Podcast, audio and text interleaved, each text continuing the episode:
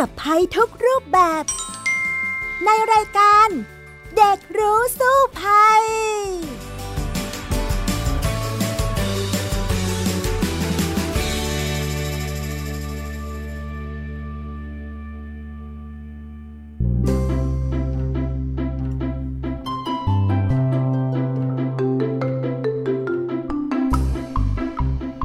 วัสดีค่ะ คุณผู้ฟังคะ มาพบกันอีกครั้งในรายการเด็กรู้สู้ภัยนะคะสำหรับวันนี้พี่ดารินกำเนิดรัฐก็มาพร้อมกับน้องแทททีพบเกรียงปริญญากิจนั่นเองค่ะ สวัสดีค่ะแททค่ะสวัสดีครับพี่ดารินค่ะ วันนี้นะคะ สิ่งที่เราจะพูดคุยกันนี่ก็เป็นข่าวสดๆร้อนๆนะเพิ่งเกิดขึ้น เรื่องของไฟไหม้ที่โรงงานแถวๆอำเภอบางพลีจังหวัดสมุทรปราการใช่ไหมคะ เรื่องนี้เนี่ยน้องแท็บอกว่าอยากจะคุยมากเลย เป็นเพราะอะไรล่ะคะ เพราะว่าตอนนั้นผมกำลังเดินทางไปอีกที่หนึ่งครับพี่ดาริน แล้วผมก็เจอกับควันใหญ่ ๆ แล้วผมก็ได้ข่าวมาตั้งแต่ตอนเช้าแล้วครับว่าแบบมันมีไฟไหม้นะที่โรงแรมที่โรงงานอุตสาหกรรมแห่งนี้หลังจากนั้นผมก็ไปดูไปเห็นควันไฟแล้วผมรู้สึกว่า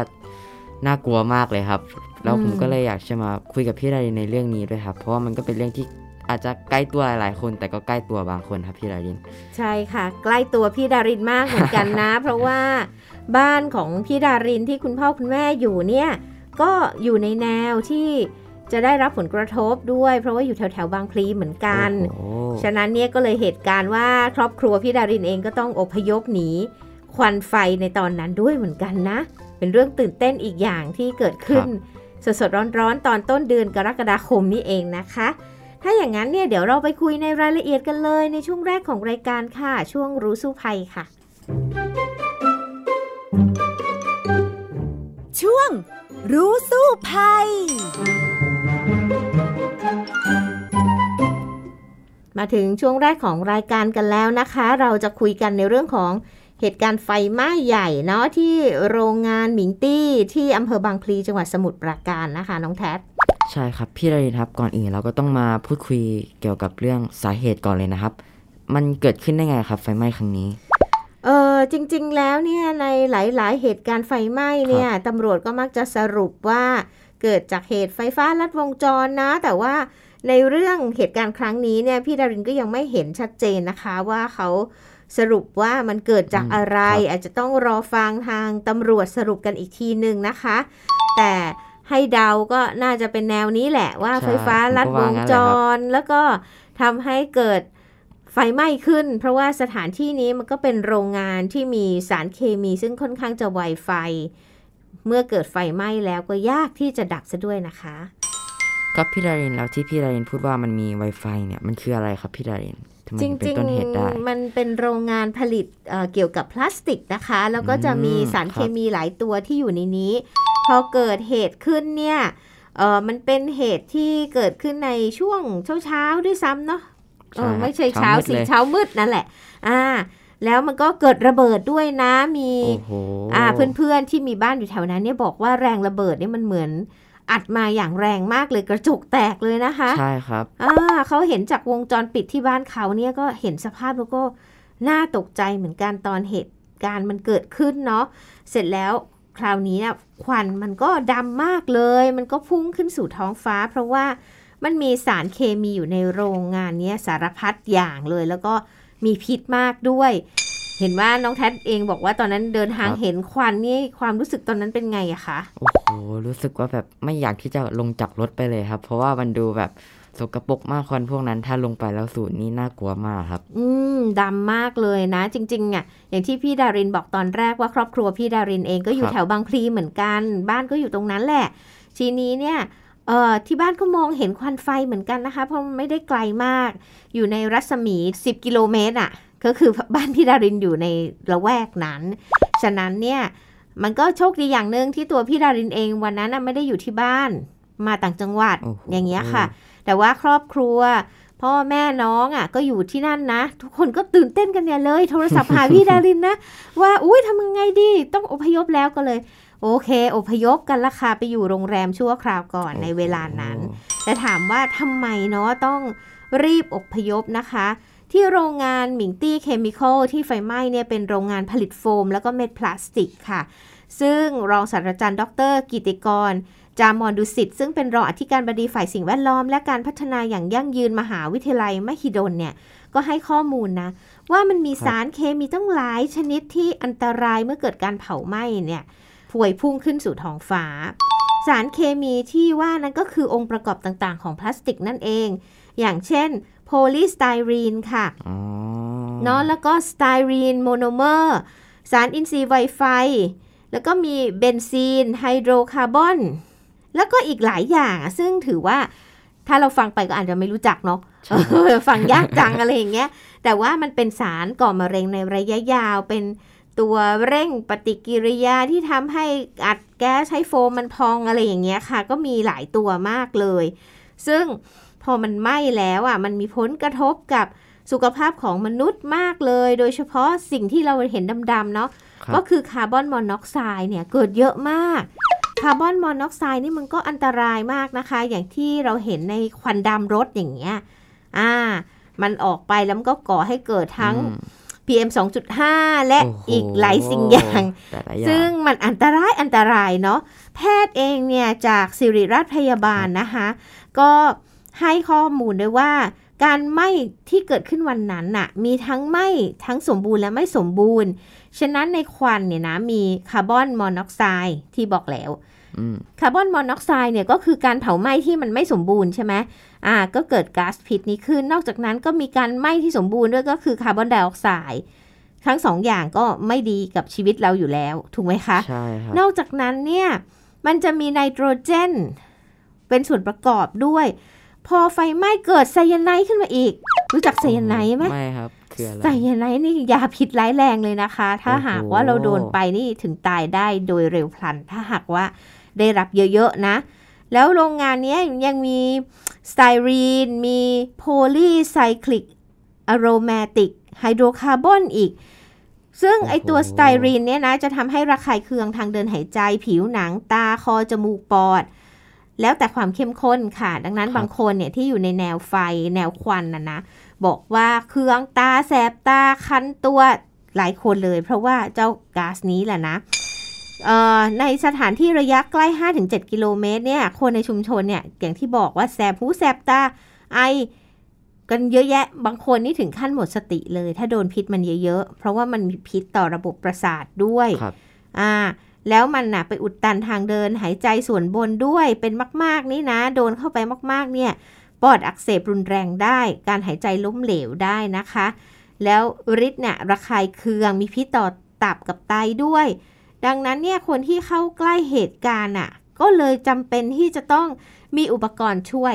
เพราะว่าออกซิเจนต่ำเดี๋ยวเข้าไปแล้วน็อกใช่ไหมก็ต้องใช้อุปกรณ์มีถังออกซิเจน ติดเอาไว้ครอบด้วย ในเหตุการณ์ครั้งนี้เนี่ยก็มีนักดับเพลิงเสียชีวิตด้วย อันนี้ก็ต้องแสดงความเสียใจอีกครั้งหนึ่งนะคะ เป็นผู้ที่เสียสละมากๆเลยล่ะค่ะ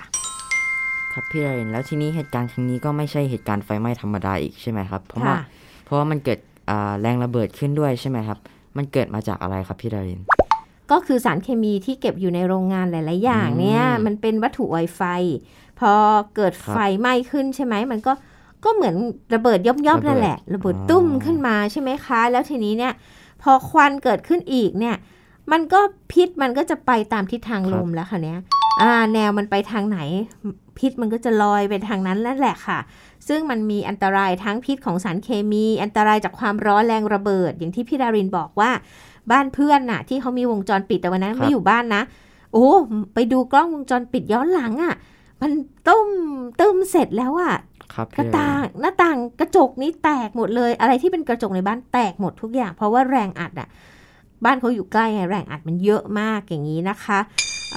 แล้วที่เราควรรู้ก็คือสารพิษมันไม่ได้กระจายเป็นวงกลมนะ มันไปตามลมโอ้โหอ่าฉะนั้นเนี่ยบางทีตอนนั้นเนี่ยเราจะเห็นข่าวว่าเขาทำรูปเป็นวงกลมอะครับ ผิด ผิดไม่ใช่ มันลมไปทางไหนมันจะเป็นแนวยาวๆไปทางนั้นอ่าฉะนั้นเนี่ยอันนี้เนี่ยอาจจะต้องแก้ไขเหมือนกันนะ ตอนตอนที่สื่อทำงานเนี่ยค่ะว่า ต้องรู้ว่ารัศมีไม่ได้แปลว่าวงกลม เพราะควันมันไปตามลมเนาะอ่าซึ่งระดับความเข้มข้นของไซรีนนะเขาบอกว่าเข้มข้นมากเลยอยู่ที่ 100 ppm แปลว่าอันตรายมากค่ะ มีพิษเฉียบพลันนะ แล้วก็ถ้าอยู่ในระดับ 0.06 ppm ต่อเนื่อง 1-2 วันเนี่ยอันตรายมาก ๆ เลยในระยะยาว ทางองค์การอนามัยโลกเนี่ยเขาบอกว่าสไตรีนในอากาศเนี่ยควรต่ำกว่าระดับที่ได้กลิ่น ก็คือ 0.016 ppm ซึ่งในตอนนั้นนี่เรียกว่าเกินไม่รู้เท่าไหร่อะร้อย ppm เนี่ยเยอะมาก เออ ฉะนั้นเนี่ยมันอันตรายจริง ๆ นะคะ เขาถึงได้ประกาศไงว่า ให้ประชาชนที่อยู่ในละแวกนั้นในรัศมี 5 กิโลเมตรอพยพทั้งหมดอพยพไป อ่าค่ะ แล้วพี่ดารินเคยพบกับเหตุการณ์ไฟไหม้คล้ายๆ กับอย่างนี้ไหมครับ ต้องบอกว่าเคย นอกจากครั้งนี้ที่ว่าโอ้บังเอิญพี่ดารินไม่อยู่ไปต่างจังหวัดเนาะก็มีครั้งหนึ่งในปี 57 ค่ะ เกิดแถวๆนี้เหมือนกัน เอาอีกแล้วไกลบ้านพี่ดารินอีกแล้ว นั่นก็คือไฟไหม้บ่อขยะนะคะ ซึ่งมีพื้นที่ถึง 153 ไร่ที่ตำบลแพร่กษาจังหวัดสมุทรปราการ ตอนนั้นเนี่ยปี 57 เนี่ยเรื่องใหญ่มาก เพราะว่าเกิดควันเยอะอย่างนี้เหมือนกัน แล้วก็ชุมชนก็แสบหูแสบตาเหมือนกัน แต่ว่าความอันตรายของควันเนี่ยมันแตกต่างจากครั้งนี้ อย่างครั้งนี้เนี่ยเป็นโรงงานสารเคมีใช่ไหมแต่ครั้งนั้นเนี่ยมันเป็นบ่อขยะค่ะ แล้วก็มันไม่ต่อเนื่องหลาย ๆ ปีเลย แต่ตอนปี 57 ที่เกิดครั้งแรกอะพี่ดารินเนี่ยได้เข้าไปเลย เข้าไปตอนที่มันมันยังมีควันเยอะแยะเลยอะค่ะ ขับรถเข้าไปนี่นะโอ้โหแสบหูแสบตาอย่างมาก แล้วก็เราต้องใส่หน้ากากป้องกันนะคะ ก็คือจริงๆณขณะนั้นเนี่ยเราก็ยังไม่ค่อยรู้เท่าไหร่เนาะก็ไม่ได้มีแบบหน้ากากแบบ N95 อย่างเงี้ยที่จะกันฝุ่นขนาดเล็กได้ก็มีหน้ากากธรรมดาหน้ากากอนามัยก็ใส่กันเข้าไป ก็มีความแสบหูแสบตายอย่างมากเลย แล้วก็ช่วงนั้นเนี่ยจำได้ว่ากรมควบคุมมลพิษเนี่ยก็ส่งรถเข้าไปตรวจวัดสภาพอากาศด้วย เพราะว่าในเหตุการณ์ครั้งนั้นเนี่ยค่ะชุมชนในละแวกนั้นเนี่ยประมาณรัศมี 1.5 กิโลเมตรเนี่ยต้องอพยพเหมือนกัน เพราะอยู่ไม่ได้หรอกควันมันเยอะมากเลยนะ แล้วผลกระทบของสภาพอากาศตอนนั้นเนี่ยที่กรมควบคุมมลพิษที่พี่ดารินเห็นเลยนะว่าเขาส่งรถเข้ามาตรวจเนี่ย เจอว่ามีสารซัลเฟอร์ไดออกไซด์เกินค่ามาตรฐาน 30 เท่า แล้วฝุ่นขนาดเล็กสูงกว่ามาตรฐาน 30 เท่าเหมือนกัน โอ้โหถ้าเราไปนั่งอยู่ในเหตุการณ์ครั้งนั้นเนี่ย แย่แน่ๆเลย แล้วก็ปรากฏว่าในเหตุการณ์ครั้งนั้นเนี่ยมีผู้เสียหายมากถึงกว่า 2,300 คนเลยนะ ซึ่งก็ทำให้เห็นว่ามันไม่ใช่แค่ไฟไหม้อะ แต่ว่ามันมีผลกระทบเยอะกับประชาชนนะคะ แล้วก็เกิดขึ้นเนืองๆด้วย ไม่ใช่เกิดขึ้นครั้งเดียว ฉะนั้นเนี่ยก็เป็นบทเรียนหนึ่งที่เราน่าจะกลับมาทบทวนนะว่าเหตุไฟไหม้อะไม่ใช่ว่าเฉพาะเจ้าของทรัพย์สินที่เสียหายเท่านั้น แต่ว่าชุมชนรอบข้างเนี่ยได้รับความเสียหายแล้วก็อันตรายได้เช่นเดียวกันนะคะ ครับพี่เลยแล้วทีนี้ควันพวกนี้สุดท้ายที่มันอยู่บนอากาศมันหายไปได้ไงครับ ก็ ในช่วงนั้นเนี่ยจำได้ว่าพอเกิดเหตุขึ้นใช่ไหมคะ โชคดีว่าเราอยู่ในฤดูฝน ก็เลยมีฝนตกลงมา ก็ช่วยทำให้ไฟเนี่ยมันดับลง อ่านะ ไฟก็เบาลงแล้วก็ฝุ่นควันอะที่ที่อยู่ในอากาศนะคะฝนเนี่ยก็เป็นตัวชะลง แต่ว่าเขาก็กลัวนะว่าเฮ้ยในช่วงนั้นเนี่ยจะเป็นฝนกรดไหมอันตรายไหมเขาก็เลยออกประกาศเตือนชาวบ้านนะ หมายความว่าทางการเนี่ยว่าระวังฝน เพราะว่าฝนนั้นจะมีสารเคมีเหล่านั้นอยู่ด้วย แต่ตอนหลังอะค่ะก็มีการไปตรวจอีกเขาก็กลัวว่าเอาแล้วน้ำล่ะ น้ำก็ลงไปใต้ดินอีกใช่ไหมอ่าก็มีการไปเช็ควัดแล้วก็พบว่าปริมาณของน้ำหรือฝนที่มันตกมันมันเยอะพออย่างเงี้ยค่ะ ก็เจือจางไป ก็เลยไม่ได้มีพิษตกค้างอยู่ในน้ำที่อยู่ใต้ดินหลังจากเหตุการณ์ในครั้งนั้นค่ะ ใช่ครับ แล้วในเหตุการณ์ครั้งนี้เรามีระบบเตือนภัยอะไรไหมครับ หรือว่าประชาชนจะต้องแบบตระหนักรู้เอง ถึงการอพยพเองครับ อ่าตอนนั้นน้องแท็ได้ดูข่าวไหมคะ เห็นการเตือนภัยเป็นยังไงบ้าง เอาความรู้สึกของเราก่อน โอ้โห ก็เห็นได้ข่าวมาว่าเขาต้องอพยพออกจากพื้นที่ประมาณ 5 กิโลเมตรนะครับ ที่ผมเห็นว่าเขาเตือนภัยกัน ค่ะผมก็เห็นประมาณนี้ในข่าวครับ แล้วก็เปิดข่าวทุกช่องก็มีแต่ข่าวนี้ตลอดเลยครับ อืแล้วความรู้สึกเราเป็นยังไงบ้าง บ้านเราไม่ได้อยู่ในรัศมีใช่ไหม ไม่ได้อยู่ครับ อยู่ค่อนข้างไกลอยู่ เพราะอยู่ในเมือง แต่ว่าผมได้ยินว่าแถวๆที่พี่ดารินอยู่ก็ใกล้ๆใช่ไหมครับ ใช่ใกล้มากเลยอ่าจริง ๆ แล้วบ้านพี่ดารินอยู่สักรัศมี 8 กิโลเมตรค่ะแต่ที่จริงแล้วตอนนั้นก็คุยกับน้องนะน้องก็ถามว่าเอาไงดีเนี่ยเราอยู่ 8 กิโลเมตร เราไม่ได้อยู่ใน 5 เราต้องหนีไหมอะไรอย่างเงี้ย พี่รินก็บอกว่า เอ้ย ข้อที่หนึ่งเหมือนเมื่อกี้ว่าควันอะมันไม่ได้เป็นวงกลมนะ อ่า มันไปนำแนวยาวนะ ตามลมนะ มันไปทางไหนมันก็ไปทางนั้นนะอ่าซึ่งเราก็ดูทิศทางลมแล้วค่ะในเวลานั้นเนี่ยเส้นของลมแล้วก็ทิศทางของควันน่ะมันไปทางภาคตะวันออกของประเทศ หมายความว่าไปทางจังหวัดชนบุรี แล้วก็ฉะเชิงเซานั่นเอง พัดไปทางโน้นเนาะบ้านพี่ดารินเนี่ยมันอยู่เหนือลมถ้าว่าตรงๆอ่าฉะนั้นเนี่ยไม่ได้รับผลกระทบหรอก แต่ว่าด้วยความกลัวเนาะเพราะว่า แน่นอนลมบางทีมันเปลี่ยนทิศได้ มันไปทางนี้แล้วมันก็ไปเบ้อีกทางหนึ่งแล้วแต่ทิศทางลมถูกไหมอ่าก็เลยอพยพกันเพื่อความปลอดภัยคือกันไม่ดีกับแก้ใช่ไหมคะ เพราะว่าถ้าดูในแผนที่ตอนนั้นมันจะมีในเว็บไซต์อะขึ้นมาเลยใช่ไหมเห็นเป็นวงกลมใช่ไหมเอ๊ะเรายังอยู่ในแนวนี่นาบ้านเราก็เลยอพยพเข้าไปในเมืองก่อนอะไรแบบนี้ค่ะ แต่จริง ๆ แล้วว่าพี่ดารินว่าเรื่องของการเตือนภัยเนาะ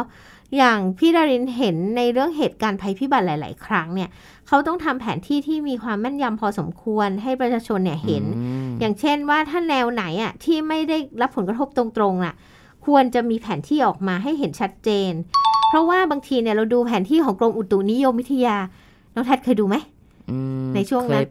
เคยถ้าในช่วงนั้นไม่เคยดูครับ แต่ว่าเคยเห็นอยู่ครับ อ่าบางทีมันดูยากมากค่ะสำหรับคนที่อ่านแผนที่ทางอากาศไม่เป็นใช่ไหม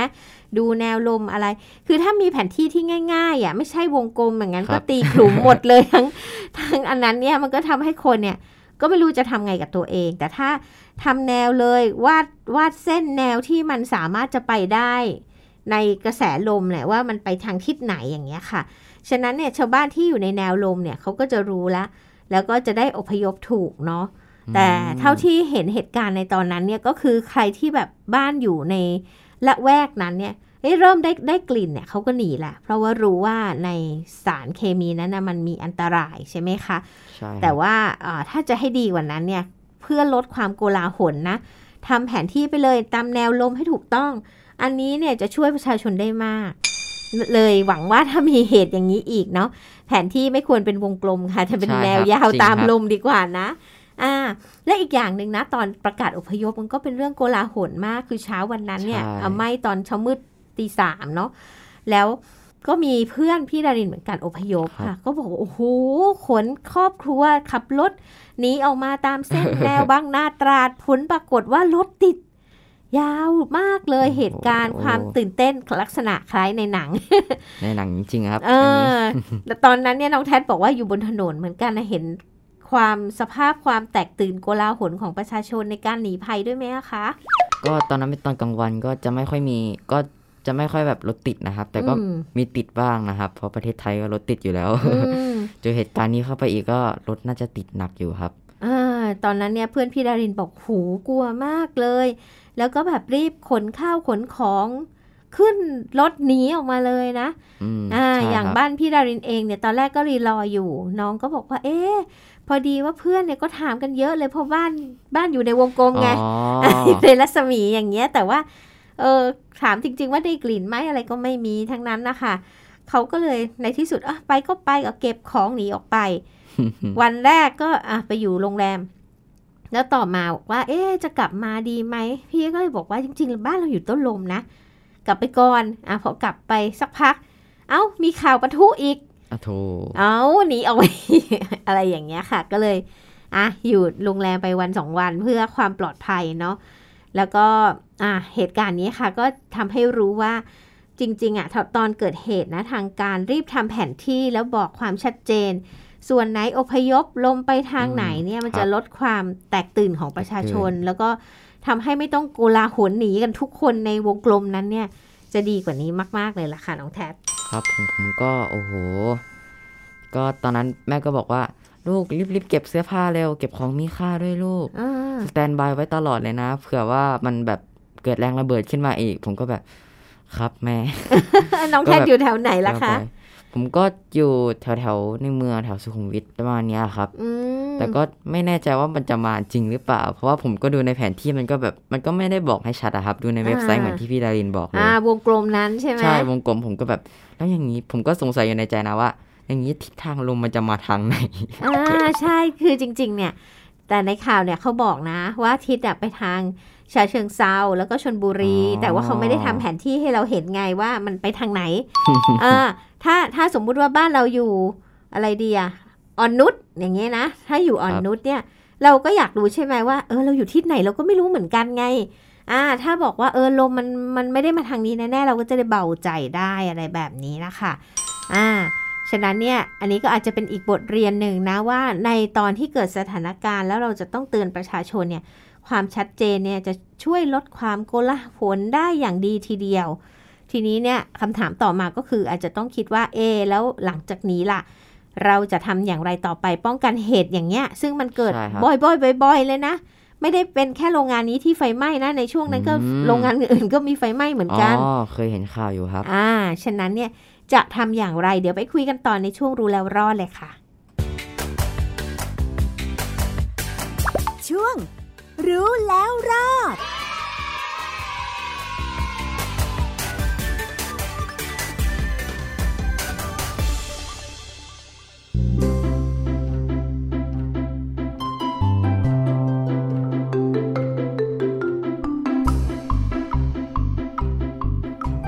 ต่อกันเลยนะคะในช่วงรู้แล้วรอดค่ะ คงต้องมองอนาคตนะว่า จากนี้ไปเนี่ย เราจะอยู่กันอย่างไรในสถานการณ์ที่ไฟไหม้อาจจะเกิดได้ตลอดเวลา แล้วเราจะทำอย่างไรให้ชุมชนเนี่ยลดผลกระทบได้มากที่สุดนะคะน้องแพทครับพี่ไรนแล้วทีนี้จะมีใครที่รับผิดชอบต่อทรัพย์สินของบ้านเมืองอาคารที่เสียหายไหมครับแน่นอนว่าโรงงานเนี่ยเขามีประกันภัยอยู่อ่าก็ต้องไปชดใช้ชดเชยให้กับประชาชน แต่ว่าถ้ามันน้อยเกินไปอาจจะมีเหตุการณ์ฟ้องร้องกันเกิดขึ้นเนาะเพราะว่าอย่างเช่น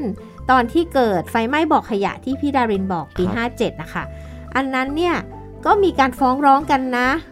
โดยที่เขาบอกว่ามีการเรียกร้องค่าเสียหายที่ศาลแพ่งในคดีสิ่งแวดล้อมนะ ซึ่งมีผู้เสียหายมากกว่า 2,300 คน เหตุการณ์นี้เนี่ย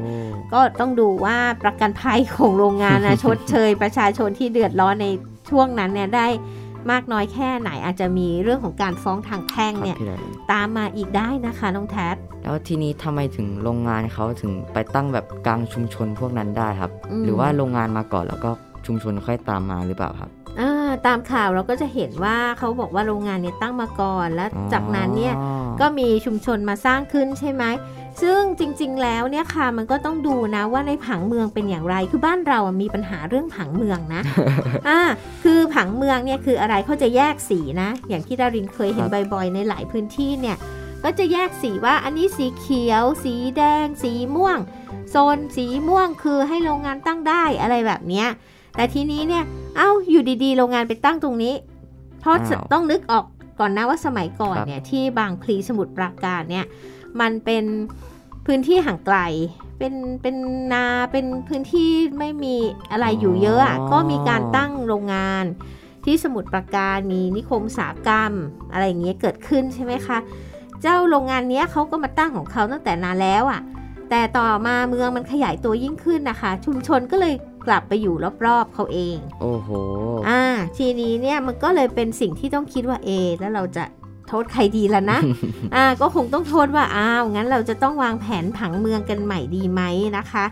ซึ่งเรื่องนี้เนี่ย ก็มีความเห็นนะของผู้เชี่ยวชาญคือ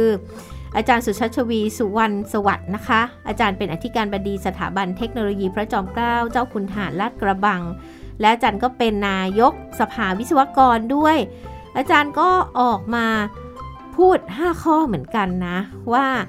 ข้อเสนอควรทำอะไรข้อแรกเนี่ยอาจารย์ก็บอกว่าน่าจะมีการกำหนดพื้นที่เสี่ยงค่ะ ที่มีโรงงานทำสารเคมี หรือว่าบรรจุสารเคมีในพื้นที่กรุงเทพและปริมณฑลเนี่ยว่ามันอยู่ตรงไหน หรือว่ามีแนวที่ท่อแก๊สพาดผ่านไหมอะให้มันอยู่ให้เรารู้ก่อนมันอยู่ไหน ชาวบ้านได้รับรู้แล้วค่ะ แล้วก็ต้องระวังถ้าเกิดอุบัติเหตุขึ้นจะได้ป้องกันตัวเอง เตรียมอพยพได้รวดเร็ว แล้วก็ดับเพลิงกรุงเทพปริมณฑลในพื้นที่เสี่ยงก็จะได้รู้ตัวด้วยว่าจะต้องทำยังไง ในการดับไฟที่มีสารเคมีแบบนี้ เพราะว่ามันไม่ใช่น้ำฉีดธรรมดาเนาะอ่าอย่างที่เขาดับกันครั้งนี้เนี่ยเขาก็ต้องไปใช้สารเคมีพิเศษเอามาดับอะไรอย่างเงี้ยค่ะ มันมันมันเยอะกว่าปกตินะ่ะฉะนั้นเนี่ยทุกอย่างในการดับเพลิงมันต้องพร้อม ใช่ไหมนอกจากนี้แล้วเนี่ยอาจารย์บอกว่า น่าจะถึงจุดเปลี่ยนนะคะ ที่โรงงานอันตรายเนี่ยควรย้ายออกจากพื้นที่เมืองอ่าแน่นอนว่าโรงงานเข้ามาก่อนถูกไหมชุมชนขยายตามมาเอง แต่ว่ารัฐหรือเมืองในต่างประเทศเนี่ยนะเขาจะหาทางแก้ปัญหาด้วยการเสนอความช่วยเหลือทางภาษีและอื่นๆ ขอร้องให้โรงงานเต็มใจย้ายออก อืม แล้วก็ มันก็จะทำให้ชุมชนเนี่ยปลอดภัยมากขึ้น ซึ่งอันนี้ก็ต้องดูมาตรการของรัฐ ว่าจะเข้ามาดูแลอย่างไรให้โรงงานเนี่ยเขาช่วยเต็มใจย้ายออกในเถอะ แต่ว่าอาจจะมีมาตรการในการช่วยเหลือเขาให้เขาย้ายได้ง่ายกว่าอ่าเนาะอันนี้ก็เป็นข้อเสนอที่น่าคิดนะคะ อีกข้อหนึ่งอาจารย์บอกว่าสำนักงานเขตหรือว่าอบตออะไรต่างๆ ที่ต้องขึ้นทะเบียนโรงงานทุกประเภท เพื่อจำแนกประเภทเสี่ยงมากเสี่ยงปานกลางเสี่ยงน้อยเนี่ย ควรที่จะตอนลงทะเบียนอะ่ะควรที่จะรู้แล้วว่าโรงงานแบบนี้เสี่ยงแบบไหน มากกลางน้อย แล้วก็ตรวจสอบความอันตราย หมายความว่าเออมีความเสี่ยงอะไรเนี่ยทุก ๆ 6 เดือนด้วย แล้วก็ให้โรงงานส่งประเมินตัวเองด้วยนะ เพื่อที่จะลดความเสี่ยงให้ชาวบ้าน อย่างเช่น โรงงานนี้เนี่ยถ้ามีการตรวจสอบแน่นหนาเนี่ยความเสี่ยงที่จะเกิดไฟไหม้มันก็อาจจะลดลงก็ได้อืม แล้วเขาก็บอกว่าต้องรายงานมลพิษ แล้วก็สารก่อมะเร็งในอากาศแบบตรงไปตรงมาค่ะ ไม่ใช่หลบหลีกกันปุ๊บปุ๊บปุ๊บป๊บนะไม่บอกความจริงอย่างเงี้ยประชาชนเขาไม่ได้ป้องกันตัวเองไงเพราะว่าถ้ามันมีสารพิษอะไรออกมาในอากาศนี่ใครจะไปรู้จริงไหมอ่าฉะนั้นเนี่ยต้องรายงานมลพิษตรงไปตรงมา แล้วก็ต้องพัฒนานวัตกรรมควบคุมเพลิงสารพิษ เพราะในอดีตเนี่ยอาจารย์บอกว่าเราสูญเสียนักดับเพลิงไปมากแล้ว แล้วเราต้องรู้ว่าการฉีดน้ำเนี่ยช่วยลดความร้อนเท่านั้นนะ ไม่ได้มีผลยับยั้งเพลิงจากสารเคมี เพราะมันต้องใช้โฟมดับไฟ ระเบิดในกรุงเทพปริมณฑลแบบนี้เจอมากันนานแล้ว แต่ว่าก็ยังใช้วิธีการเดิมๆกันอยู่ดี ฉะนั้นเนี่ย อันนี้ก็เป็นอีกหนึ่งข้อเสนอนะคะ ในการที่เราจะแก้ปัญหานี้ได้ ทีนี้อย่างน้องแทดเองล่ะคะ คิดว่าเราน่าจะร่วมมือกันในการแก้ปัญหาเรื่องไฟไหม้กันยังไงดี ก็ผมก็คิดว่าก็อาจจะต้องให้วางแผนผังเมืองใหม่แล้วก็เพื่อที่แบบเวลาที่ไฟไหม้ก็จะไม่เกิดไม่มันจะไม่ลามไปที่อื่นมั่ง แล้วก็แบบถ้าจะเกิดแรงระเบิด เราก็ต้องมีมาตรการที่ปลอดภัยกว่านี้ครับ ใช่ค่ะ เพราะว่าไม่อย่างนั้นเนี่ยคนไม่รู้อินโนอินเนอยู่บ้านตัวเองดีๆนี่โดนระเบิดกระแทก ทุกอย่างในบ้านพังอย่างเงี้ยก็ไม่โอเค อย่างเหตุการณ์ครั้งนี้ก็หวังว่าจะเป็นบทเรียนนะคะ ในการที่เราจะรับมือกับเหตุการณ์ไฟไหม้ใหญ่ ๆ ได้นะคะเอาละค่ะวันนี้หมดเวลาแล้วสำหรับรายการเด็กรู้สู้ภัยกลับมาพบกันใหม่ครั้งหน้านะคะ สวัสดีค่ะ สวัสดีครับ ติดตามรายการได้ที่ www.thaipbspodcast.com แอปพลิเคชัน Thai PBS Podcast หรือฟังผ่านแอปพลิเคชันพอดแคสต์ของ iOS Google Podcast Android Podbean SoundCloud และ Spotify ติดตามความเคลื่อนไหวของรายการและแสดงความคิดเห็น โดยกดถูกใจที่ facebook.com/thaipbspodcast